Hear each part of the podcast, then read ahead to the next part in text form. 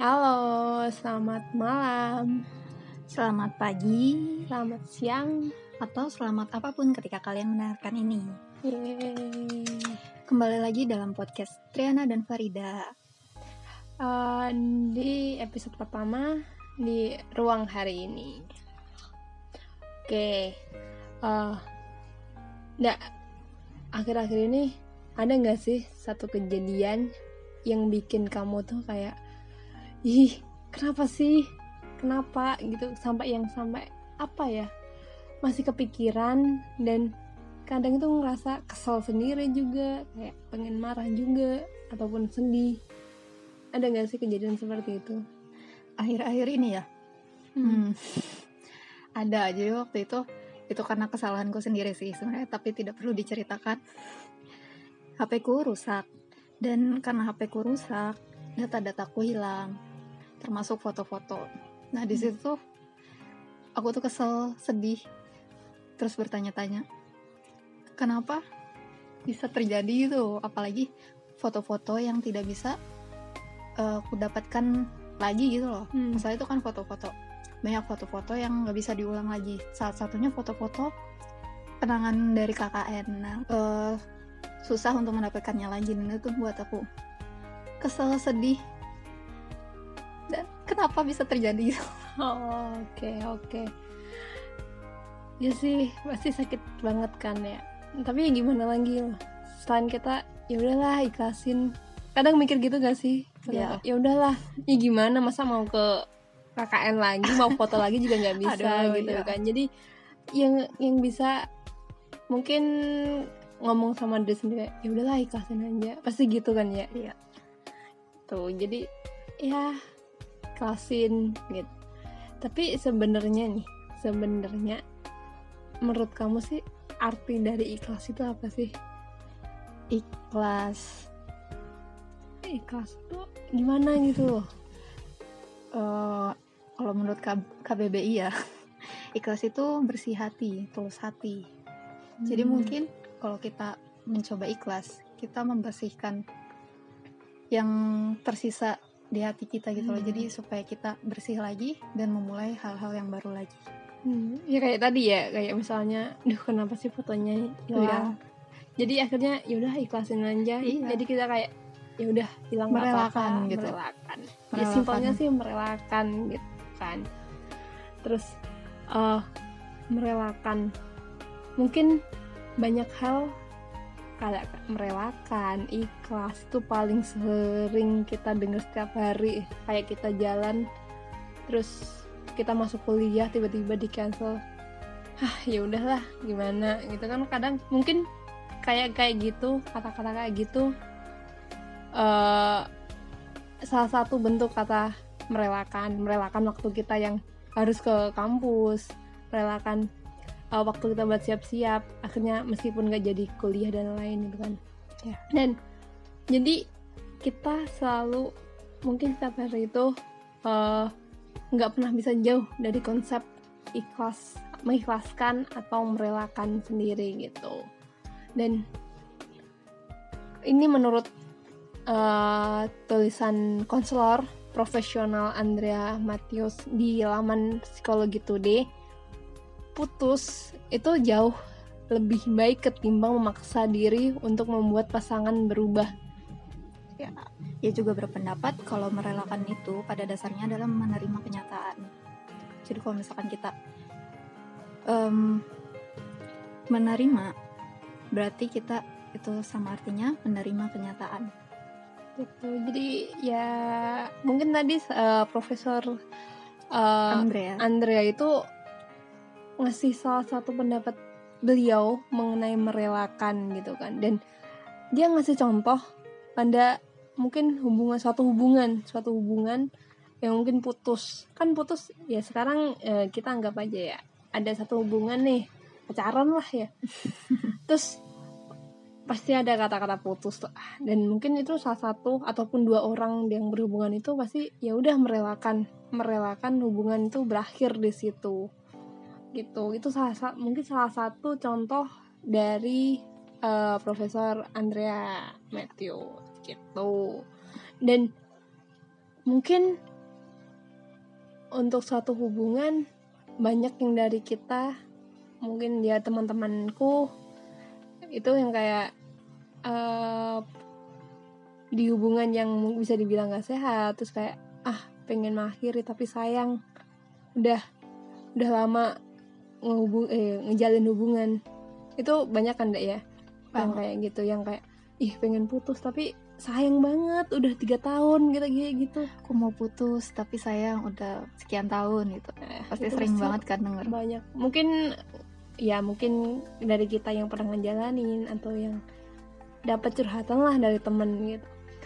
Sebenarnya ya di situ salah satu konsep merelakan itu perlu diterapkan gitu. Ya sayang banget. Jadi di saat hubungan seperti itu ada cuma ada dua pilihan. Kamu bertahan meskipun nggak nyaman di hubungan itu ataupun ya udah merelakan aja. Mengakhiri hubungan itu kemudian mungkin nanti mencoba hubungan yang baru. Di situlah konsep merelakan atau mengikhlaskan. Itu tapi selain kasus hubungan dalam berpacaran atau lain-lain ada nggak kasus lain yang harus membuat kita merelakan atau mengikhlaskan? Apa ya? Gini aja sih kayak kita nih ya kita berdua tuh aku sama Farida tuh bisa dibilang kita K-popers. K-popers. Kita uh, apa sih namanya hiburan kita lah. Kayak hiburan kita itu K-pop tahu kan K-pop kita suka Korea musik musik pop. Korea gitu. Suka. Boy bandnya girl bandnya. Hmm, musiknya. Dan uh, bisa dibilang di situlah dunia salah satu dunia kita gitu. Dan di akhir-akhir ini mungkin kalian yang K-popers pasti tahu kan 2019 tuh kayak konsep mengikhlaskan dan merelakan itu nggak pernah jauh dari kita. Contohnya aja nih ya, ya yang paling itu? baru atau yang paling menyakitkan uh, untuk kita berdua. K-popers kita berdua khususnya khususnya itu salah satunya adalah ditinggal member. Bukan ditinggal sih kayak satu member itu keluar dari grup. Kemarin tuh baru baca sih dari artikel mana itu. Jadi 2019 sampai bulan ini November sendiri itu udah ada 22 idol tuh yang keluar dari grupnya. Uh, cuman 2019 gitu. Itu dari berbagai grup yang mungkin ya bisa kalau dari Januari nggak apa lah ya. Tapi yang yang deket nih dengan fandom kita sendiri. Tuh yang kemarin tuh. Ada The Boys ada Hual atau kalian tahu Hual itu dari The Boys. Dia uh, keluar memutuskan keluar dari The Boys untuk alasan kesehatannya. Kesehatan. kemudian belum sebelumnya ada Hanbin dengan kasus yang mungkin kalian tahu lah kasus Hanbin apa yang mengakibatkan akhirnya dia memutuskan keluar dari Icon kemudian yang paling bikin kita sakit hati apa enggak Kim Woo Jin dari Stray Kids. Nah itu jujur sih itu fandom kita berdua ya. Yeah. dan itu sih yang paling paling kerasa banget gimana kita kehilangannya. Dan uh, akhirnya ya untuk sakit hati kecewa pengen marah sedih itu di hari tanggal berapa sih tanggal 28 ya? Ya, 28. 28 Oktober itu kayak semua ngumpul jadi satu di situ.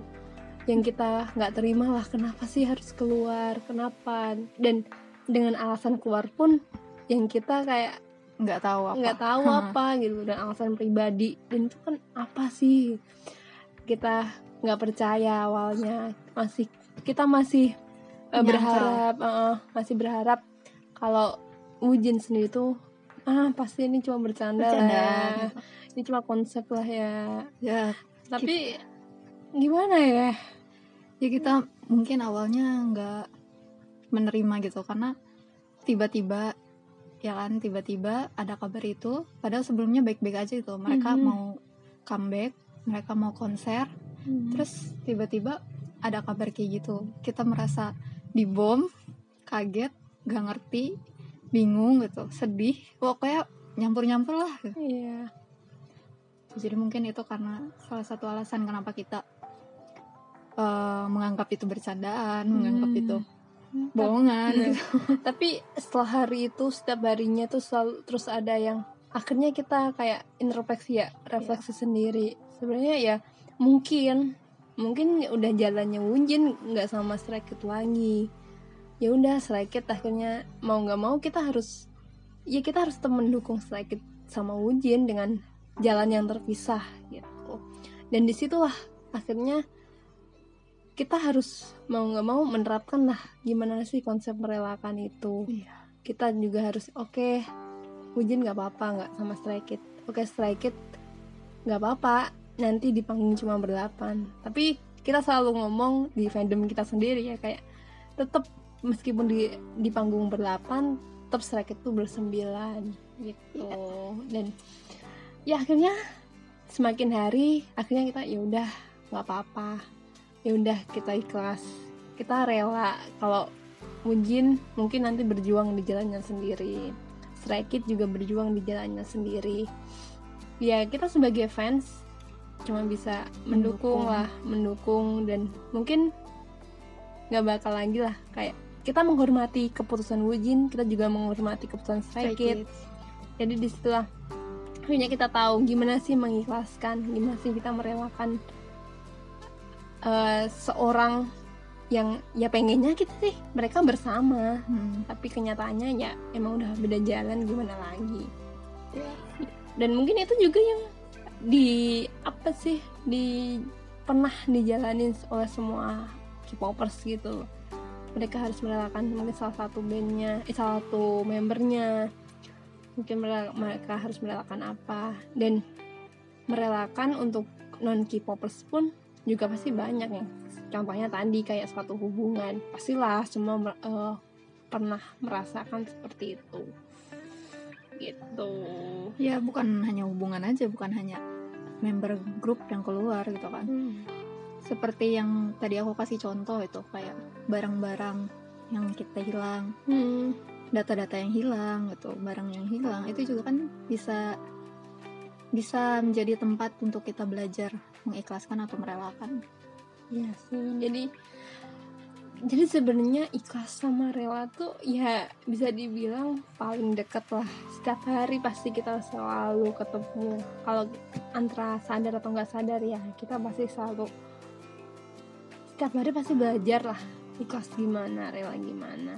Meskipun itu hal yang kecil. Gitu. Hmm. Terus apa ya? kayak gini sih kalau aku bisa ngasih satu apa namanya? Quote. Kutipan quotes. kutipan bebas sih. Kayak gini aja sih kalau aku ngerangkum dari apa itu mengikhlaskan atau merelakan tuh kayak satu katanya satu kalimatnya begini.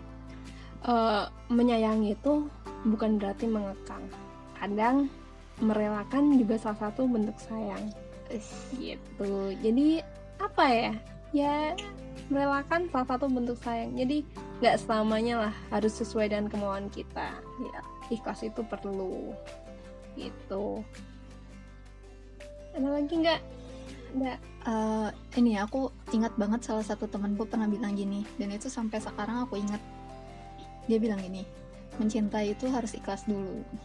Jadi apa ya itu sangat sangat menyentuh hatiku gitu loh. Hmm, kalau misalkan emang kita mencintai sesuatu salah satu rasa yang harus kita tanamkan itu ikhlas. Maksudnya apa ya? Ikhlas menerima dia ikhlas kalau misalkan dia tidak mencintai kita balik gitu dan sebagainya karena ketika kita ikhlas dan tidak mengharapkan apa-apa gitu itu jadi sesuatu yang apa ya? Enteng mudah enteng ah, ah, gitu. Jadi kayak nggak bukan beban bagi kita sendiri gitu. Sementara kalau kita memaksakan apa yang seharusnya bukan untuk kita itu jadi beban tersendiri kan.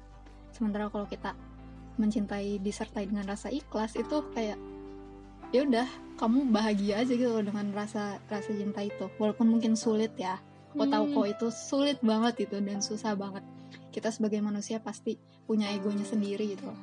tapi ya itu justru karena ada banyak hal yang nggak bisa kita dapetin Hmm, itu jadi tempat kita buat belajar mengikhlaskan dan merelakan iya. Tuh. jadi ya ikhlas dulu baru mencintai. Nanti gampang lah alurnya. Gitu. Nih aku punya quotes lagi. Ini bagus nih. Katanya gini dalam kehidupan sehari-hari merelakan berarti memandang situasi secara realistis. Belajar dari segala hal yang telah terlewati dan memulai kembali. Gitu. Kata kuncinya memulai kembali. Gitu. Jadi untuk mungkin untuk konsep mengikhlaskan relakan cukup aja ya. Mungkin kita lanjut uh, untuk obrolan selanjutnya. Itu uh, jadi sebagai penutup nih uh, kita merelakan masa lalu dan harus siap memulai yang baru. Ya sekian dari kita berdua. Aku Farida. Putriana Sampai jumpa di podcast selanjutnya. Ya, bye. Bye. -bye. Hmm.